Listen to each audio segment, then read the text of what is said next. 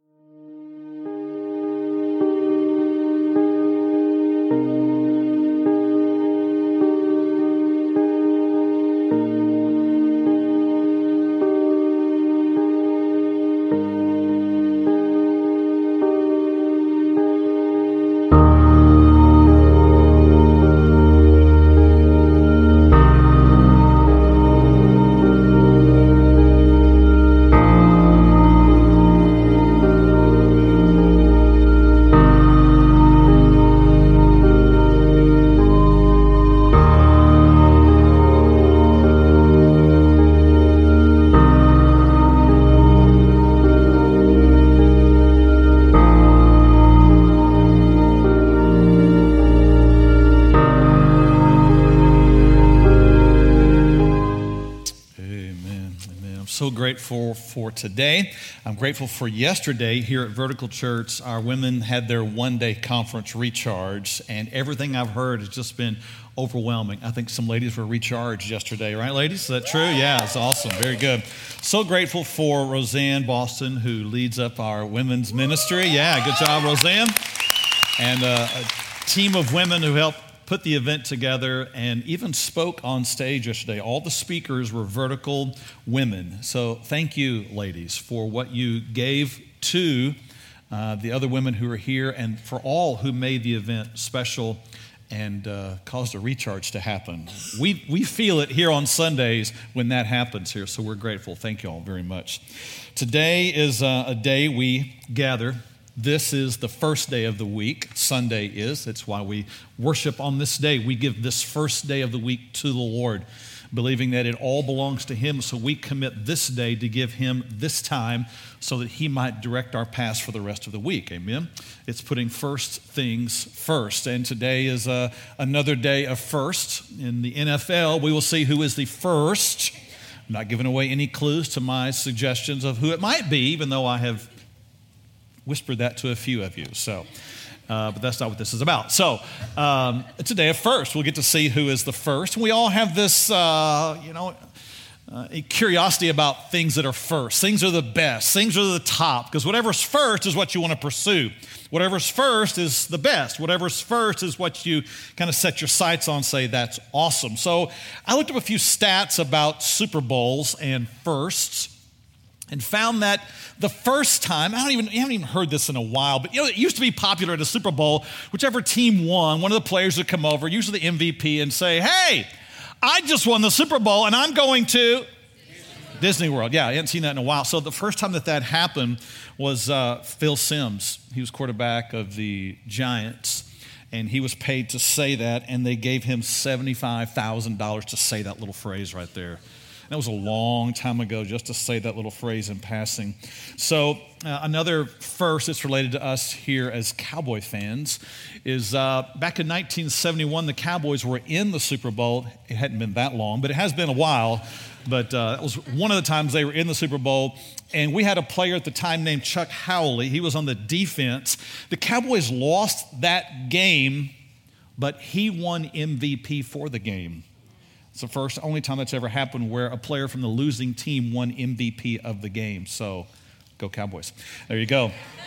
So, first, yeah, first are important. First, tell us what's most valuable. One day, uh, Jesus had uh, was in the public arena. He was out where people were, and he was approached by someone who was an expert in the law. And he said, "Hey, uh, Jesus, I got a question for you. Of all the law, there are 613 of them, you know. Of all of them, which one is the greatest? Yeah, fair enough question. There's a lot of them. Now, I have a feeling Jesus was being set up in the moment, but Jesus was wise enough to see through it. But I'm sure some in the crowd thought, that's an interesting question. There's a lot of laws and they didn't have the privilege of living on the other side of Jesus' life like we do today. So we know what the answer is. They didn't when he asked or was asked. And so I'm sure some might have thought, that's an interesting question. I wonder if it'll be something about the priesthood. I wonder if it'll be something about how that is set up. I wonder if it'll be about the holy requirements of the law for that. No, I wonder if it'll be something about how the sacrifices are prepared. I wonder if it's some kind of laws related to that and that the sacrifices must be holy. I wonder if it's something about the feast and remembering what God has done and a picturing of what He will do. I wonder if this great law, I wonder if this is what the answer is going to be. And Jesus didn't miss a beat. Jesus didn't say, hmm. Jesus didn't say, wait, let me Google it. Jesus didn't stutter. He didn't say, He didn't pause at all. He said, here is the greatest.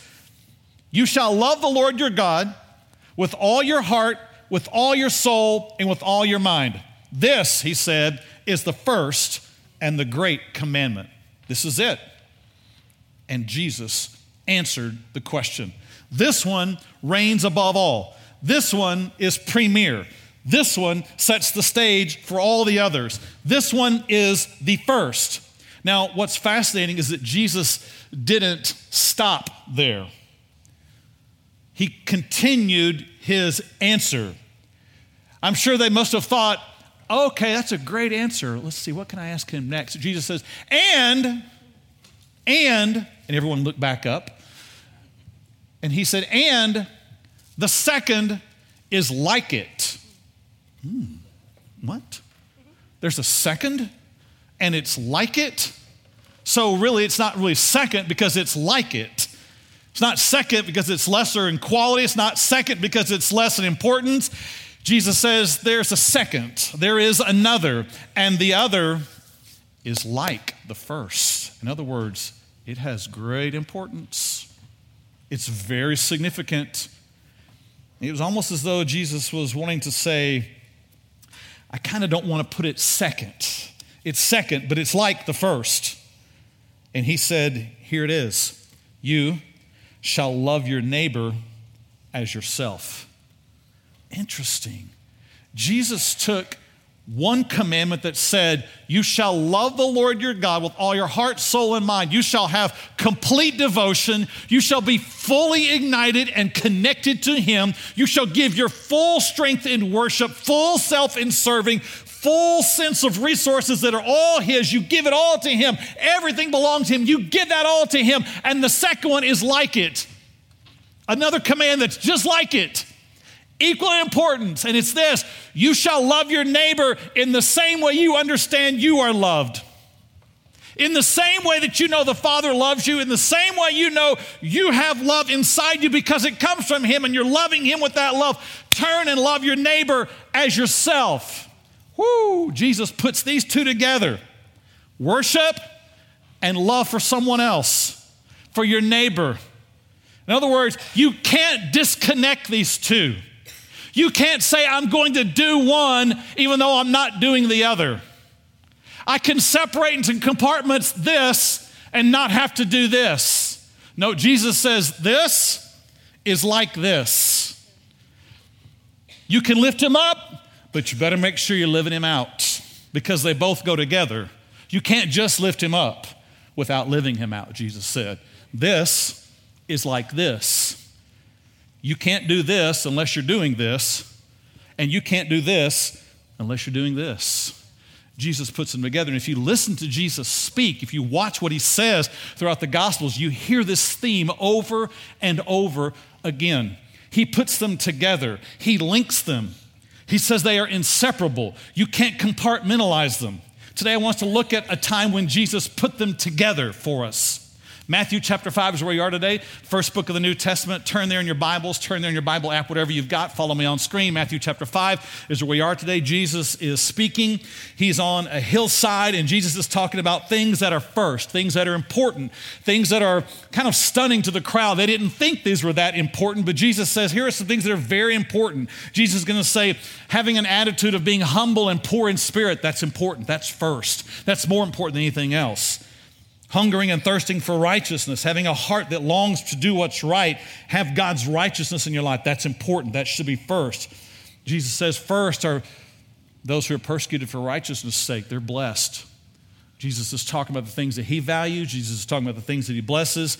And then he goes after something that was somewhat controversial because Jesus, Jesus didn't shy away from the conflict. Jesus didn't shy away from the culture and what was going on in the moment. So Jesus just goes right to the matter. He's going to say, Now, look, I know you've heard some things.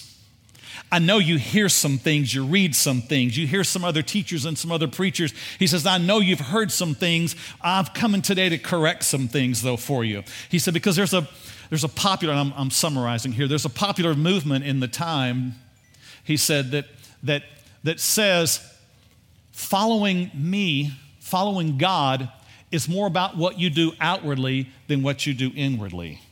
Jesus is saying there's a popular movement out there today that says it's important to be religious and you don't really have to deal with the life stuff.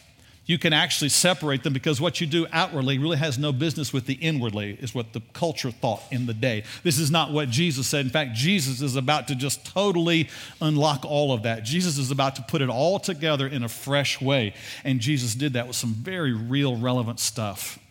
And he speaks to us today in a very real and relevant way. He's going to talk right up into our lives today. So I hope you're ready. Hope you're ready to unlock your heart. Let him just speak right on in there because this is what he's going to do. Matthew 5 is where we are today. And Jesus is talking about, for example, he's going to talk about anger today. He's going to talk about murder today.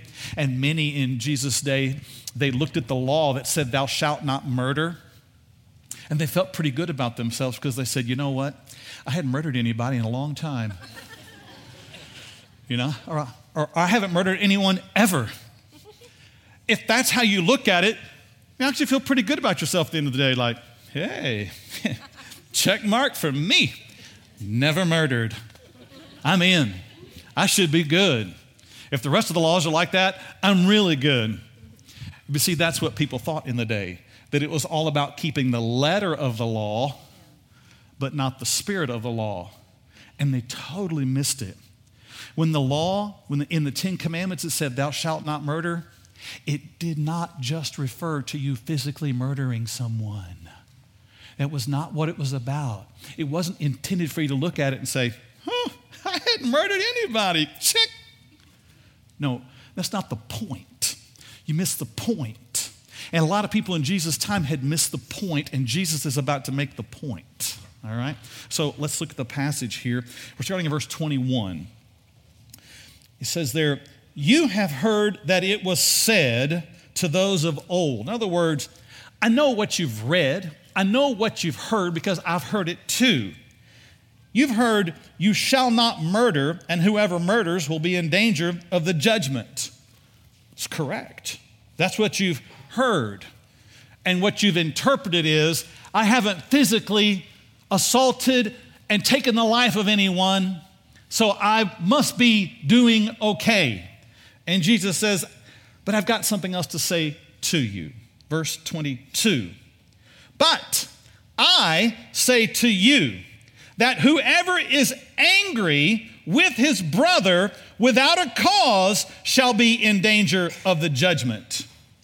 That'll get your attention. This is where Jesus was zeroing in.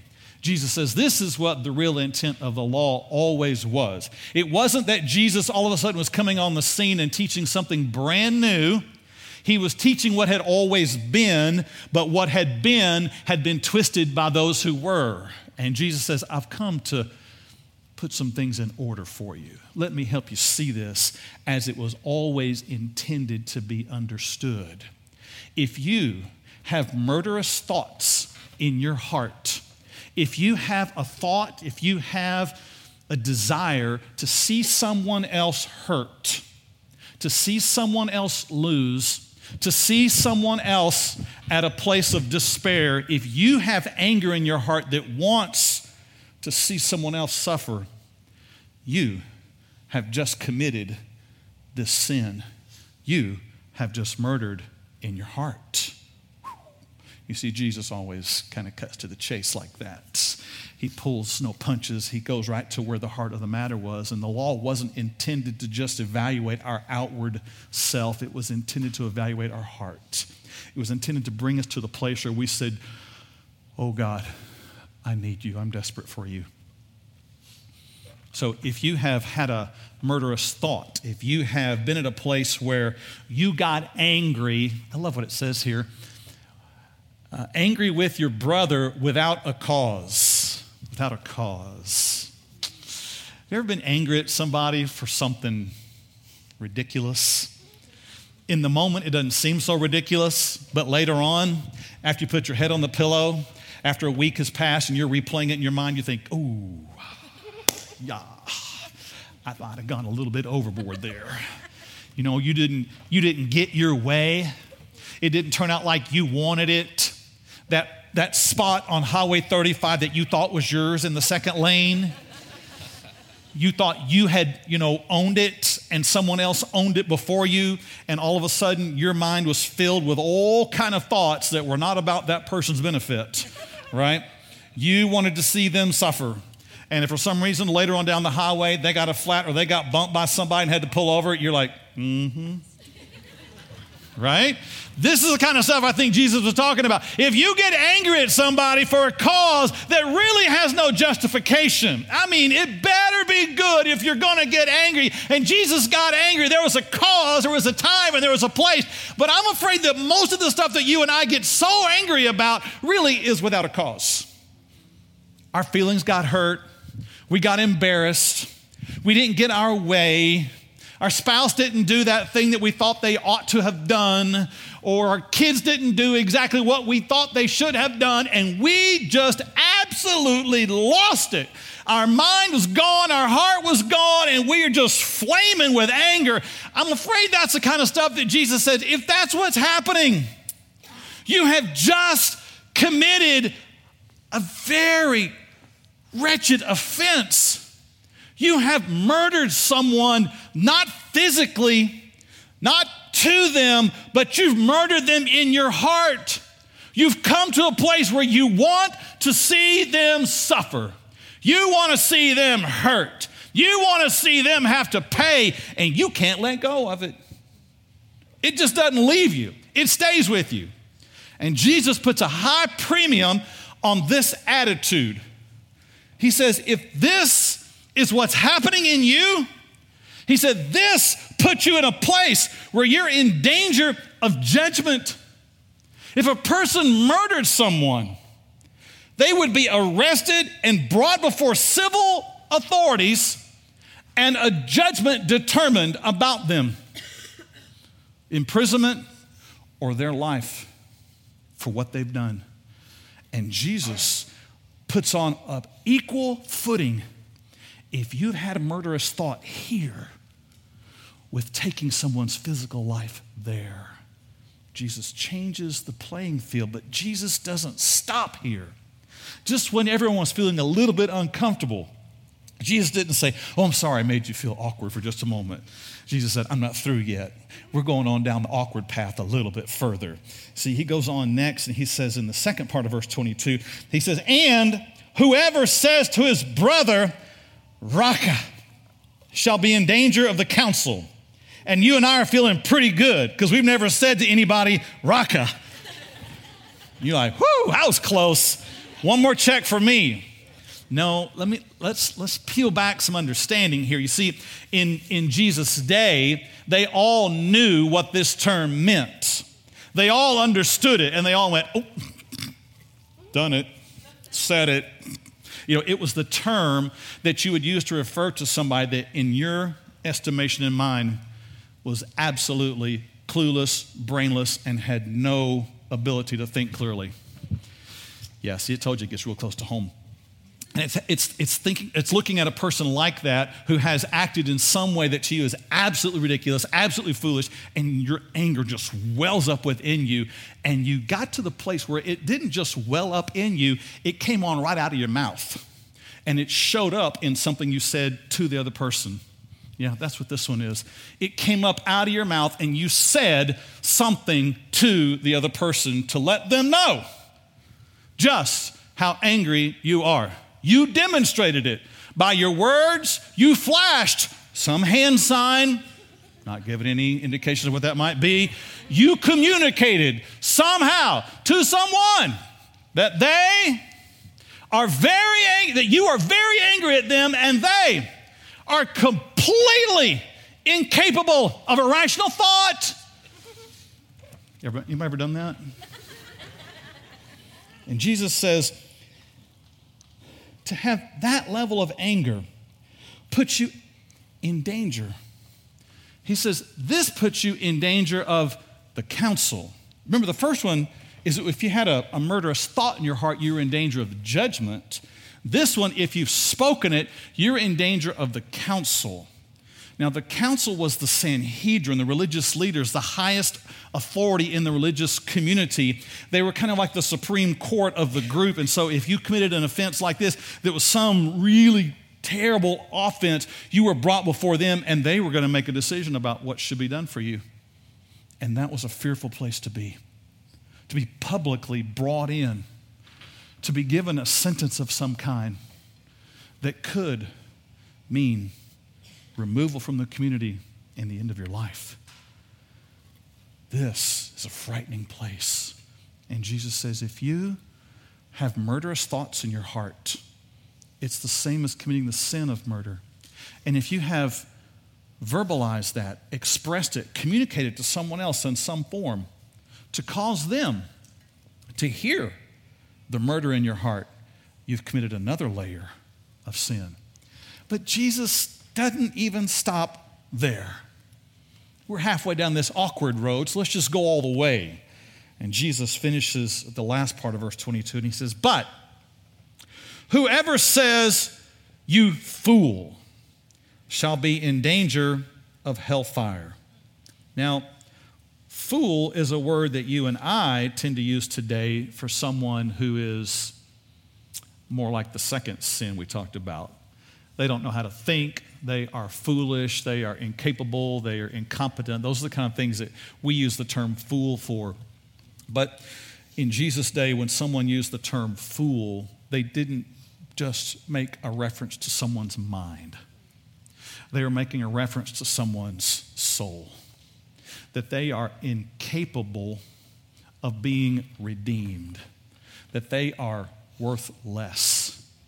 They are at the lowest level morally and in their identity, they don't even deserve to be spoken to kindly. They don't deserve any kind of mercy. They don't deserve any kind of justice. They are a fool. They are corrupt in their heart. And Jesus says, if this is what is in here, and this is what you speak out, and this is what they hear from you, you communicate it. He says, You're in danger of something different. He says, You're in danger of hellfire. Mm. Jesus, what are you talking about? That's a question you and I ask. But in Jesus' day, everybody knew instantly what Jesus was talking about. You see, outside the city walls and city gates was a place where they burned their refuge, where all of the waste went where all of the trash went. You and I, in our civilized society today, know that our trash is picked up from our curb and we never see it again, and we're grateful for that. It doesn't exist just somewhere down the street. There's not just a place that you go by and say, whoop, there goes my trash. There it is right there. No, it's taken far, far from us, and it is removed from us, and thankfully, we don't have to smell it. We don't have to see it. It's gone from us. Now, depending upon what what parts of uh, Dallas you drive through, you might smell your trash again at times. But for Jerusalem dwellers, they would have known outside the city was a place where the fire burned, where the trash was kept where it was burned and the waste was taken and burned. And if there were dead animals, if there were carcasses from animals, they were taken there, they were burned. If there were criminals who had committed offenses that were of so grave a concern that they, their life was taken, their bodies were taken there and they were burned. It was an awful place. And everyone knew when Jesus used the phrase here of hellfire he used a phrase that everyone would have associated as, oh, That's that place he's talking about. That place that burns continually. That place that is nasty. That place that stinks. That place that has the smoke going up. That place that's just gross. That place where you just don't go. That is where the fire never dies. That is the place Jesus is talking about. He says, if you have murderous thoughts in your heart and you lash out at people, it comes out of you in anger and you lash out in such a way that your words tell the other person they have absolutely no worth, no value, don't deserve any kind of mercy, justice, or kindness. You, Jesus says, are in a dangerous spot. You're in danger of the Gehenna, the place of burning. You're in danger of the hellfire. And not just that you could be sent there, but something much more insidious that that fire would light up inside you. Whoa. I told you, Jesus talks right up into our lives. He did it in his day, and he does it in our day. You see, when your thoughts are ruled by your anger, things not going like you wanted, and you begin to seethe and you begin to replay and you begin to resent and you begin to want revenge and you begin to play out scenarios and you begin to strategically sort your words out so that the next time you get with that person, you know exactly what to say to them, you know exactly how to get them, you know how to poke them, you know how to cause them to hurt, and you express it and it comes up out of you. It comes up in your rage, it comes up in your actions, it comes up in your words. He says, You are in a dangerous place a place that is as dangerous as standing before the judgment, as standing before the council, as having the fire of Gehenna burn up inside you. It's not just something you go to, it's something that happens inside of you. You get to a place where judgment is burning in here, where you want to see someone pay, where you want to execute justice, and all of a sudden, your heart has changed. Ooh. See, you get to this place and your thoughts all change, your emotions change. Things that in the past you might have said, I'm not going to go there. All of a sudden, you go there and you stay there. You want to see someone suffer. All of a sudden, now, whenever you go out, people are just irritating. All of them. They're all crazy. They're all fools. And you can't even be around people because before long your anger has taken over. And so you choose isolation rather than interaction because you just can't be with people. That means something's happened inside of you. You and I were made to connect. You and I were made to be relational people.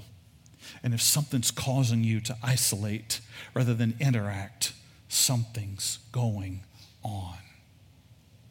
Socialization becomes painful. Your thoughts become darker. Resentment takes over. Revenge becomes much more interesting to you than forgiveness. In fact, it's passed off as the last thing that you want to do. Hurt takes over and blame takes over.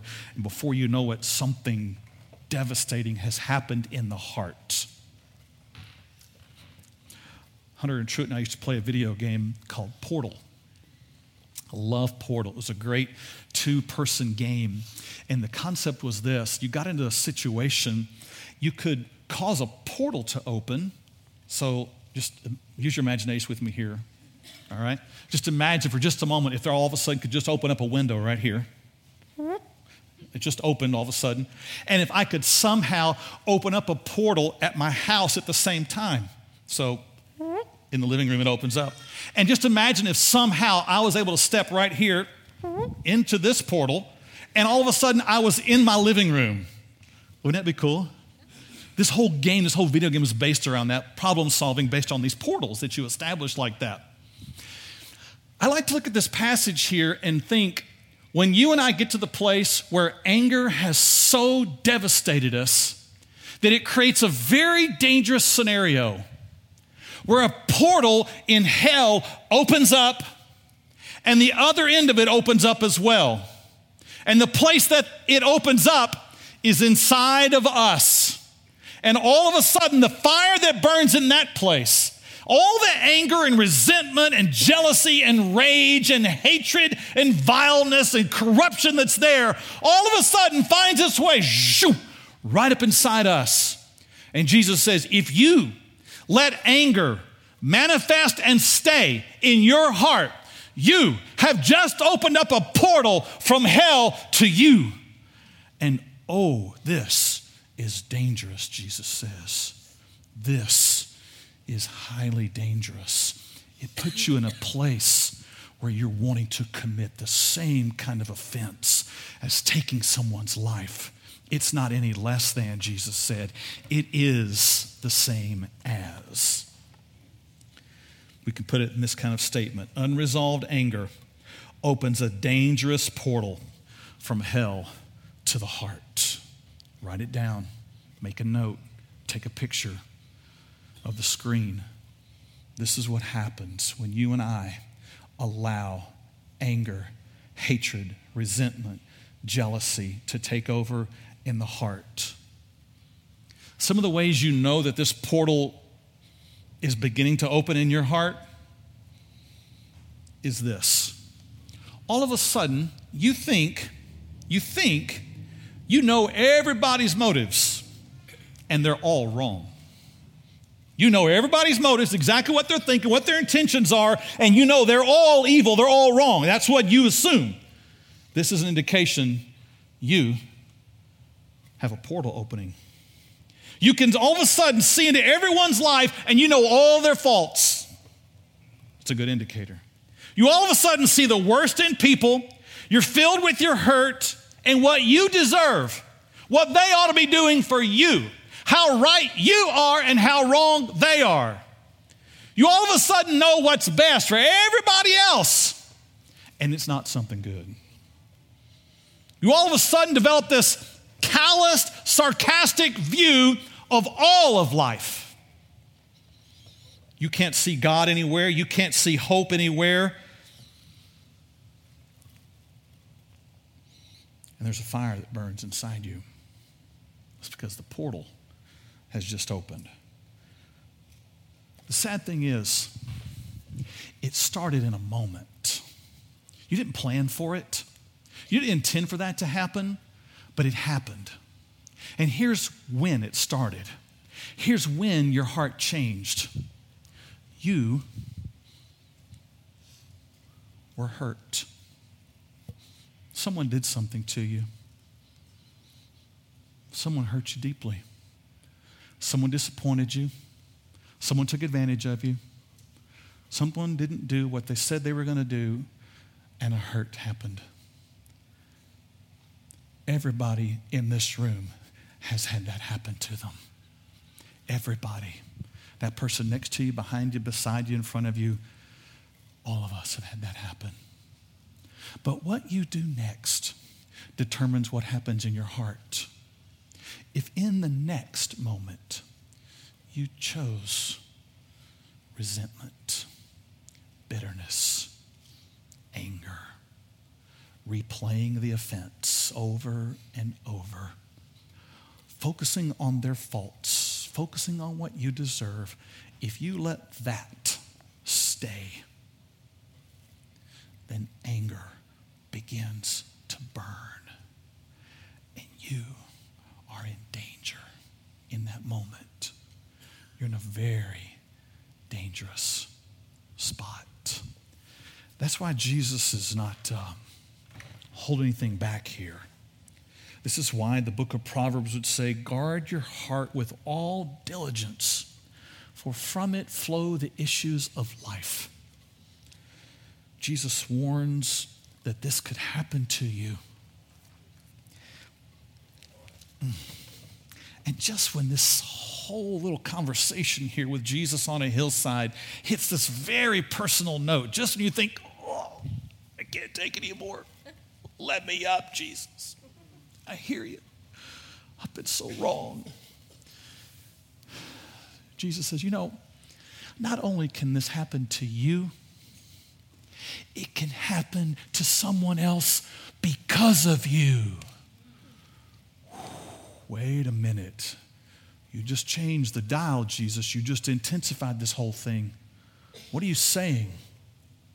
You see, where Jesus is going next is he's going to say, It is possible because of our words, our attitudes, our actions towards someone else, that I actually cause them to be filled with resentment and anger and hurt. And you say, Well, that's not my responsibility. Their response may not be your responsibility, but what you did that caused it is all your responsibility. And it's also your responsibility to go and rescue them if that happened.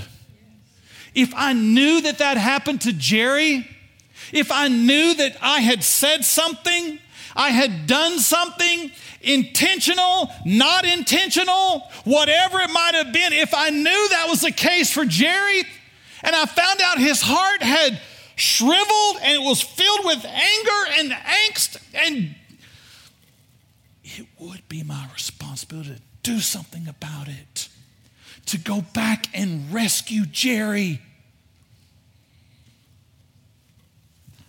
Let's look at what Jesus says because he's the one that said it, not me. He's the one that says if you let your anger assault someone, if you make a statement to someone that is equivalent to stabbing them in the back, in the side, in the heart, in the head. I don't care what it is. If you are causing the assault with your words, your attitude, or your actions, it is up to you and I to do something about it. Here is what Jesus says in verse 23 Therefore, if you bring your gift to the altar, and there remember that your brother has something against you Watch this. If you are engaged in a moment where you are approaching the throne of God, if you are in a moment where you are coming in holy worship before the Lord, if you're bringing your gift of offering of your resources, the gift of your heart, the gift of yourself, if you're bringing yourself to God and you're about to enter into this most reverential pinnacle moment in your life, if in the middle of that, if all of a sudden you have this thought, you have this memory that comes right back up to play of someone you know, and they have something against you. Now, let me just clarify. It does not say, and you have something against them. This is not saying you're angry with them. This is not saying they've done something to you. This is saying if your brother has something against you. Mm. He uses the word brother here. He didn't say everybody, he said brother because it would be the same Jesus who would say, Blessed are those who are persecuted for righteousness' sake, because there are going to be from the world and those who do not believe, there are going to come persecutions and reactions and hatred and anger. It would be that anger and that hatred that would take Jesus to the cross. So, I am not saying to you, as Jesus was not saying to you, live to make everybody happy. That's not going to happen. That's not the intent. But if you remember there Jesus says a brother. So let's just draw some circles here. Let's start close. If you, in your moment of holiest, most reverent worship, service, giving, whatever it might be, if all of a sudden you remember, uh oh, I remember a conversation I had with my wife. I remember my husband's face when I left this morning. If all of a sudden in your marriage you realize Not that you have something against them, but they have something against you. If in that moment, in the moment of your singing, in the moment of your giving, whatever it is, Jesus says, in that moment, if you all of a sudden have this memory, if all of a sudden in this moment you remember your child, you remember your parent, you remember someone in your family that has something against you, they are at odds with you. There is something you've said, something you've done from the past. Maybe it was yesterday, last week, three months ago, 10 years ago. If in the moment you all of a sudden remember, oh, if you remember that your brother has something against you, if there's something that has happened in them, if there's something because of your words and actions has caused them to be at a place where they are against you. They are in opposition to you. They are offended by you. Jesus goes on in verse 24 and he says this He says, Leave your gift there before the altar and go your way. First, first, first, be reconciled to your brother and then come and offer your gift. But God, I, I mean, we're right in the middle of this worship song. I mean, it's really good. I'm loving it, and my hands are up, and all of a sudden, stop. Just stop. That's what Jesus said. Leave. Leave your gift there before the altar. Well, God, I mean, I'm just about to, I mean, the plate's coming down the aisle, the basket's coming down the aisle. I'm, I'm, i got my check, I got my, I'm about to send the text right now to give God. I'm, he says, Leave it. This is how important this is. You can't separate this from this. If you're going to worship, then you've got to keep this in order too.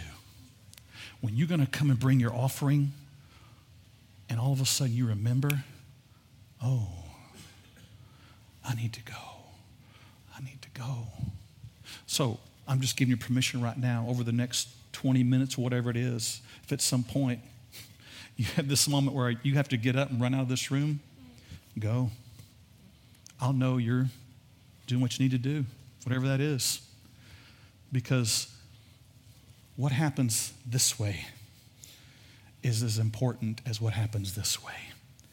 The first commandment, love the Lord your God with all your heart, soul, mind, and strength. And Jesus said, and the second is like it love your neighbor as yourself.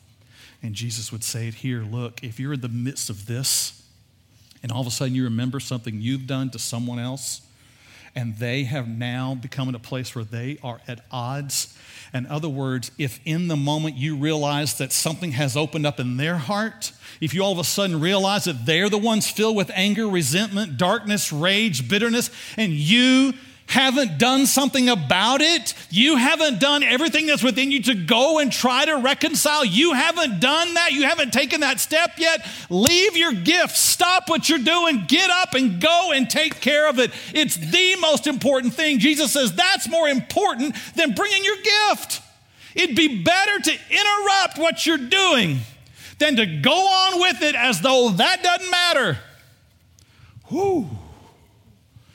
This changes some things, this changes some dynamics about what's important.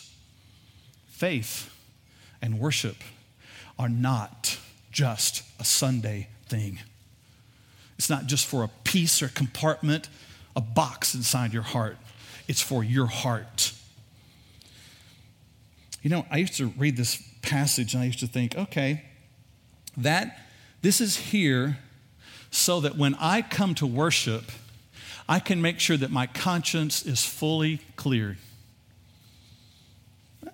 You could apply it that way. But as I look at it more, as I read through it, and I think about what Jesus was all about, it says something different to me. It says what Jesus was consumed with was those who are far from him be reconciled to him while we were still sinners, Christ died for us.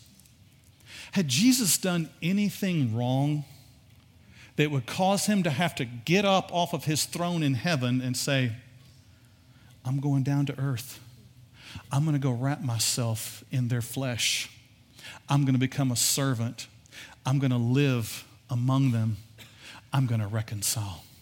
I'm going to redeem them. I'm going to bring them back. I'm going to make a way. It's going to take a miracle, but I'm going to do it. This is what Jesus did. And I'm convinced this is what he's saying to us here. This doesn't have as much to do with clearing your conscience as much as it does going to set someone free. If I knew Jerry wasn't here today or was here today, and in his heart was a place of offense and bitterness and against me, it would be my responsibility to go and attempt to reconcile. Because this is what Jesus did. He left heaven, the comfort, the blessing, the confidence, the surety, the worship. He left that spot to come and seek us and rescue us. So, just making it real practical here today. Anytime we gather, whether it's here on a Sunday or whether it's your Tuesday morning time when you've gathered before God and you're gathering in your own thoughts and heart, just you, and all of a sudden, a memory comes up. A person's face is up on the screen in your head and your heart. And God gives you clear direction. You need to go and reconcile. Then the right thing to do is to obey in that moment. It's interesting when you read the Old Testament in the book of 1 Samuel, you come across this phrase that says, um, to obey is better than sacrifice. Yeah, that's interesting. That truth applies right here in this moment to obey and go and seek to reconcile with a, a brother, a sister, a mother, a father, a spouse, a child, a neighbor, a coworker, a boss, whoever. to obey and do that is more important than the next song that you want to sing, the next prayer that you want to pray, the next dollar that you want to give to obey is better than sacrifice. And Jesus says, Now, once you've done that, once you've gone and you've attempted to work it out, attempted to reconcile, you've done all that you can, then come back, offer your gift. Because you can know you just did what Jesus did and does today. He's in the process of making a way to hearts. He's seeking to redeem and rescue. He came, he laid down his life, he rose again, went back to his seat in heaven, and he waits. He's not guilty because we didn't respond yet. He simply waits. You may go back and reconcile or attempt to reconcile with someone, and they say, Forget you. You do what you're responsible to do. Attempt to reconcile. And then you come back and you wait and you pray. And then you offer your gift to the Lord of worship. This is first things first. This changes everything about our lives. This tells us what's most important. You may want to serve in ministry somewhere. Awesome. You may want to be a missionary. Awesome. You may want to be involved in volunteering in ministry or a life of ministry. Awesome. But whatever you do, before you do that, hear God speak, before you come and offer your gift, make sure you make it your goal to reconcile. Because another truth comes into play, and we close with this today. A love driven reconciliation opens a portal from heaven to the heart. Mm. I'm really not so concerned about the portal from uh, hell. I'm more concerned with the portal from heaven. But if I go and I attempt to reconcile with Jerry, something happens in his heart then. He all of a sudden is moved with grace that came to him, love that came to him to reconcile and restore. And in that moment, something else opens up in Jerry. Heaven opens up inside him. He says, God, thank you. I was hurting, and you sent love to me to reconcile, restore, and reach me. Can you imagine what it would be like if this is what we lived as uh, believers? If in our homes we said, hey, as a husband, there's nothing more important than me reaching and rescuing my wife. Work, important. Church, important. Life, important. My wife, most important. Her heart connected to me. And a wife said, I want to serve the Lord, but I know that my primary first role is to love my husband, to seek to love him, and he is the one that I say first things first. Before I can go witness to my neighbor, I need to be a witness to my husband, and vice versa for husbands. Before you're off trying to rescue everybody else's children, make sure you've rescued your own children. Make sure they know who Jesus is in their life and that you have a home that does that. Let's put first things first. Let's start close up inside our marriages and then in our families and then move out to our neighbors. Let's put first things first. Let's see Jesus glorified in what we do and not give the enemy a foothold in anybody's heart. Don't let him have a spot, a space, a way into someone else because you refused to go and reconcile. Would you bow your heads with me?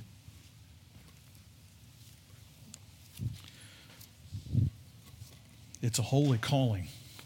It's impossible without the strength of God to do it in you. But it's exactly what He did for you. He came after you to rescue, to redeem you. Why would you not do anything less for those He's put into your life? Heavenly Father, this morning we are um, overwhelmed at your words. We clearly hear your truth through the words of your Son, our Lord, and now we. We're challenged, but we are comforted at the same time, knowing that if you did it for us, you'll do it through us. So this day, this week, we will put first things first. In some ways, we don't have to ask you to help us with that because you've already promised you will do that. So,